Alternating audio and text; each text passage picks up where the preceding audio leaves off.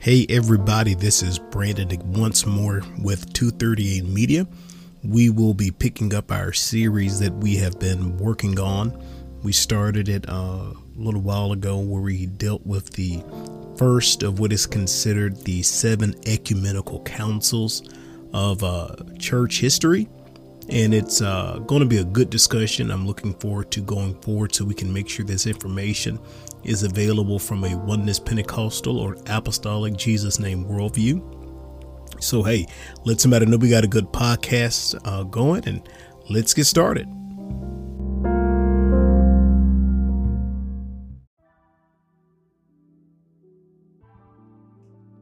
Good day, everybody. This is Brandon with 238 Media. I just wanted to make sure I took some time to let you know about this great tool that helps me to keep my podcast moving at a really good rate of production. This tool is Anchor by Spotify, and it is probably one of the easiest ways to make a podcast with everything you need all in one place. Anchor has tools that allow you to record your podcast right from your phone or computer. And when hosting on Anchor, you can distribute your podcast on listening platforms like Spotify Apple Podcast, and a host of other options. It's everything you need in one place to make a podcast. And best of all, it is 100% free. So, hey, let me know what you think. And as always, it's the whole gospel to the whole world by the whole church.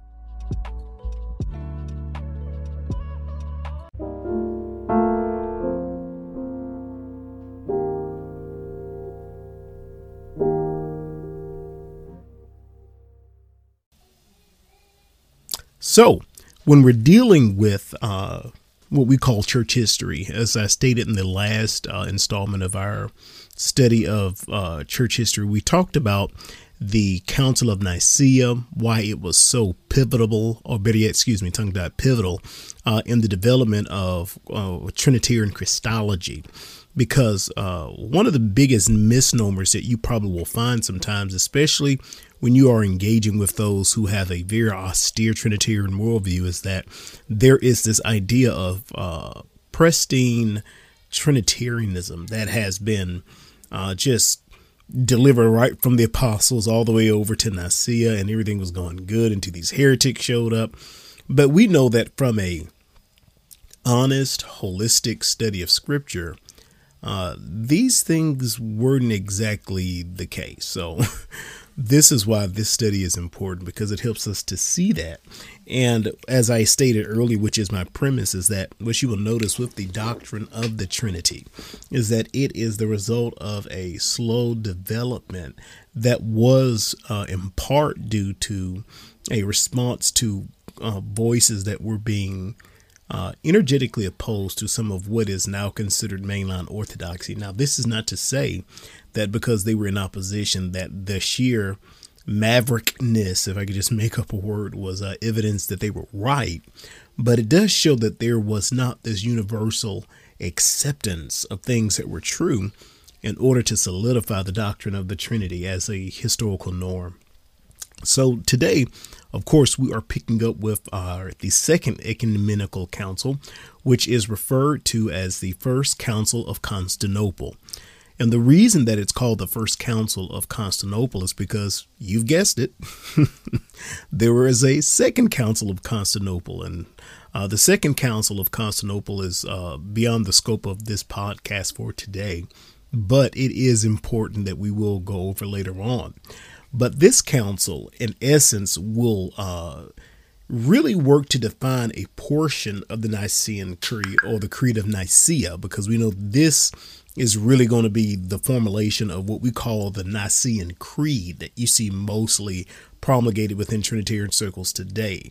Uh, but the Council of Constantinople is going to work to correct uh, some of those oversights and maybe some of the opportunities to bring further clarification. Because, as we discussed in our previous episode, one of the areas of great, how can you say, contention or uh, just resistance was the uh, adoption of the word homoousios, right? And the reason that we understand that this was such a contentious word was for the simple fact that this was a word that was uh, affiliated with Sabellianism. And as I stated in the other episode, Sabellianism was the watchword that was used for modalism in the East, and Patripassian, excuse me, was the word for modalism that was um, ascribed to uh, what we see as a proto oneness doctrine in the West and that term was ter- uh, coined by Tertullian.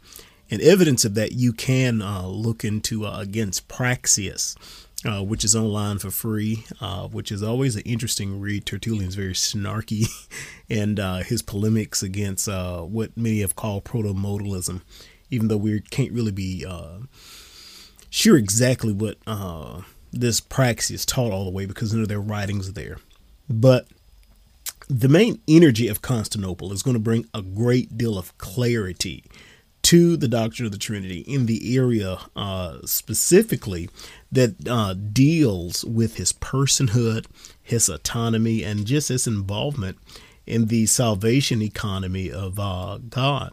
Now, the reason that this council was uh, had to be held, and because we just had one in three uh, twenty five, we got to have one so so soon.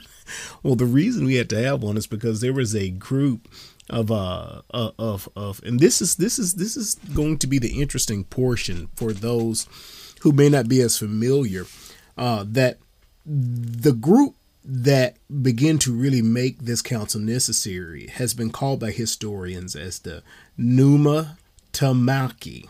And I know it's a, such a tongue twister of a word. And if you want to look it up, it's P N E U M A T O M A C H I. And most historians will call them uh, fourth century heretics. Um, but you know, they call everybody that.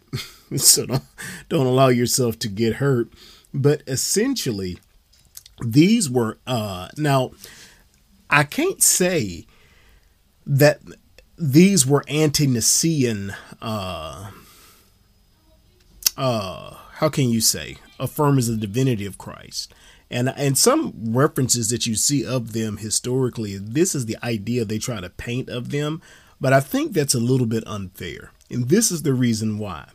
Because as we understand that this group, which uh, of course is the Pneumatomachians, uh, they were a group of theologians uh, that really we're not really sure what their full profile of uh, theological influence they really had, but we know that they were present during the Council of Nicaea. Uh, that they were staunch opponents to the gentleman Arius. They did not affirm, uh, affirm Arius's concept of the divinity of Christ or his lower subordinationist uh, subs a multiple created God type deal he had going on.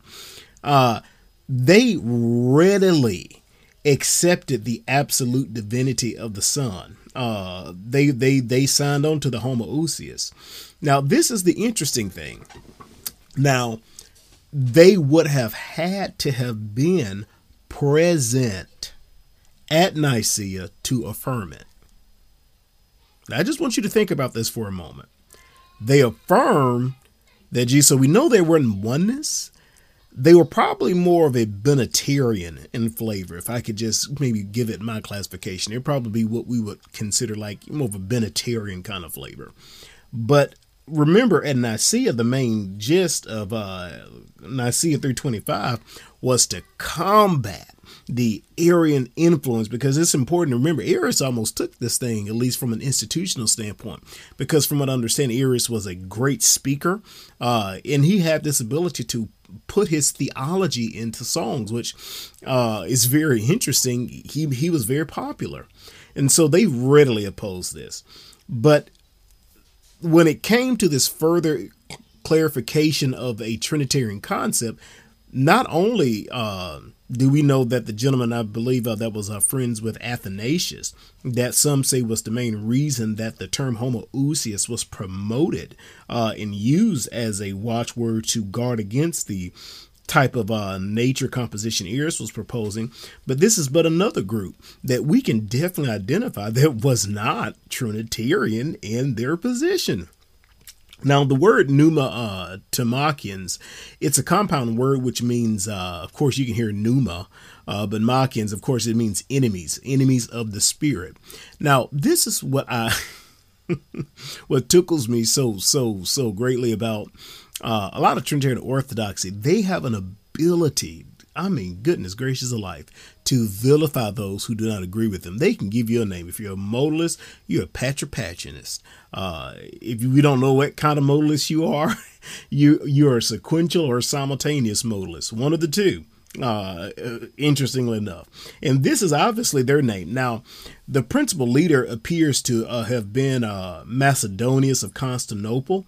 And for that reason, at times they're called uh, Macedonians, or this group was called the Macedonians, uh, because they uh, so greatly, uh, this was the area that this gentleman was from, and he so energetically um, opposed the idea. Now, Macedonius of Constantinople, uh, we don't really know when he was born, but he died uh, somewhere around 362. So about the time that this council came into full formation in 381, he wasn't even around. But uh, according to some sources, uh, the Westminster Dictionary of Theologians says that he was a semi-Arian theologian who was patriarch of Constantinople for two periods when political circumstances were favorable favorable to him. Several uh, contemporaries affirmed that although uh, he was willing to accept the divinity of the Son, he was not willing to do the same with respect to the Holy Spirit. Those who adopted such a position, as we stated, were given the name uh, Macedonians and sometimes called Numa uh, Pneumatomachians, enemies of the Spirit.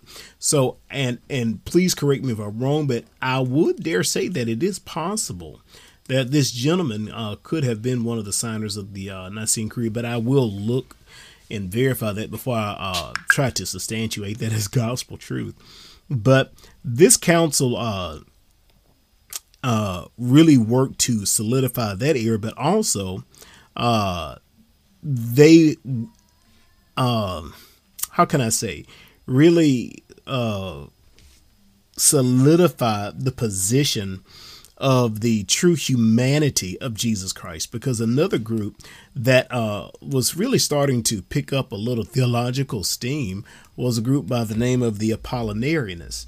Now, the Apollinarianists, uh, and for those who are not familiar with it, Apollinarius was a gentleman who was excommunicated by what we consider the uh, the overall church twice, but became bishop of uh, Laodicea anyways. He said, "I'm still going to be a bishop." He is best known for his view of Christology that Jesus was fully God and fully human. So he was orthodox per se in that area. Uh, this view, that what makes it different is that Apollinarius, and, and, and, again, this is a Trinitarian Christological heresy. Uh, they like to throw everything on oneness people. He taught that within the incarnation, that Jesus Christ did not have a true human soul, but it was essentially the second person of the Godhead who essentially jumped into a meat suit, as people call it.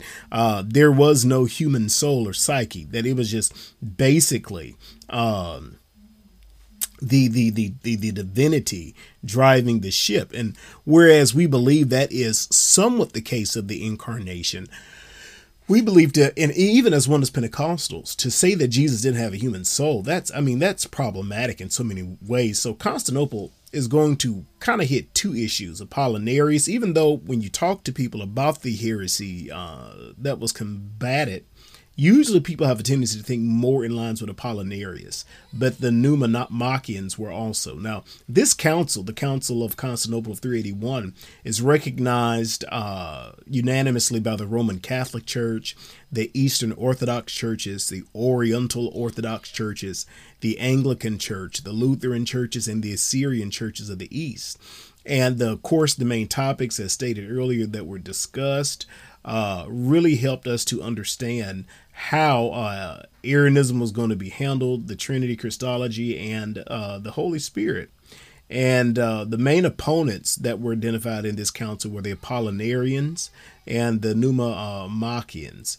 At this time, we have the Pope, who was ruling, uh, who was presiding over this council, uh, was uh, Pope Saint Damasus the First, and the other patriarchs uh, historically that were involved was, of course, Pope Saint Damasus I, Saint Mellitus, Timothy uh, the First of Alexandria, Paulinus, and Cyril, uh, Cyril of Jerusalem. And at this time, we have the ruling emperor uh, Theodosius I of Rome. Uh, and of course, it'd be Theodosius I of Rome who would be uh, uh, the, the, the emperor who would get this thing going in motion again.